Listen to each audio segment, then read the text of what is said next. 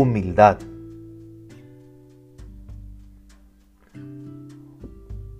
La palabra humildad proviene del latín humilitas y esta a su vez tiene su origen en humus, que significa tierra.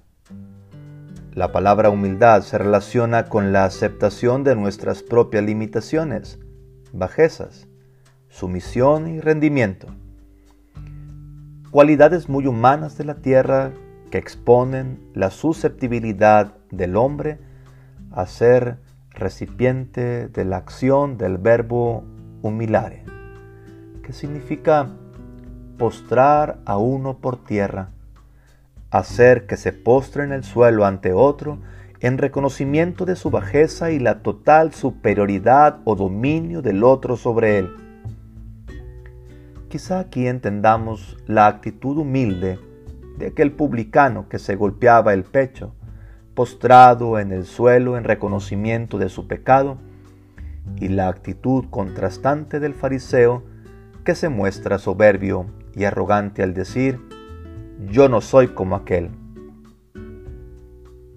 Por otra parte, humus también se refiere a lo fértil. Biológicamente el humus es la capa más fértil de la tierra.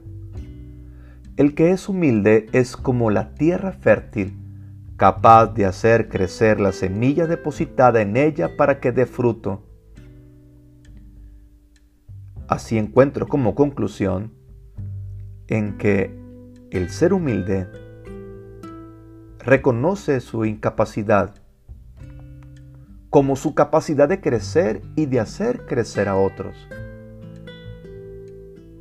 De la raíz humus se deriva la palabra humano, que significa el que es creado o formado de la tierra. Cuando hablo de que alguien es un ser humano excepcional, lo distingo de quien no lo es debido a su capacidad de dar la mano, de ser compasivo, de ser solidario con otro. Es alguien que al descubrir la incapacidad de otras personas no se muestra indiferente, sino que sale a su encuentro para hacer crecer algo nuevo y diferente en él.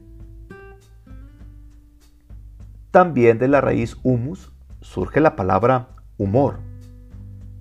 Los antiguos griegos creían que el cuerpo humano contenía cuatro líquidos básicos llamados humores, los cuales relacionaban con los cuatro elementos, aire, fuego, tierra y agua.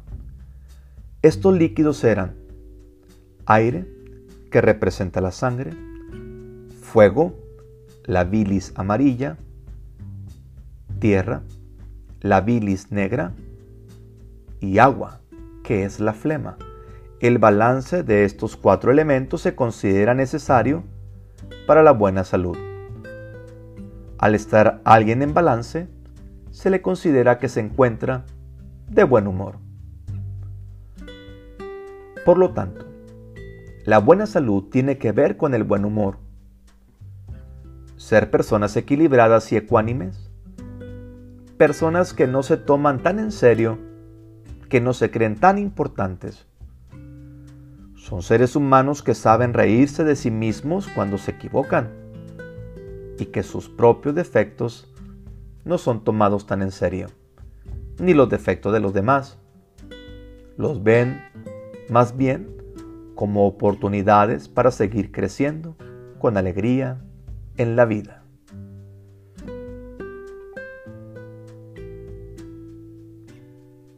Cuanto más importante seas, más humilde debes ser y alcanzarás el favor de Dios. Eclesiástico 3, versículos del 17 al 18.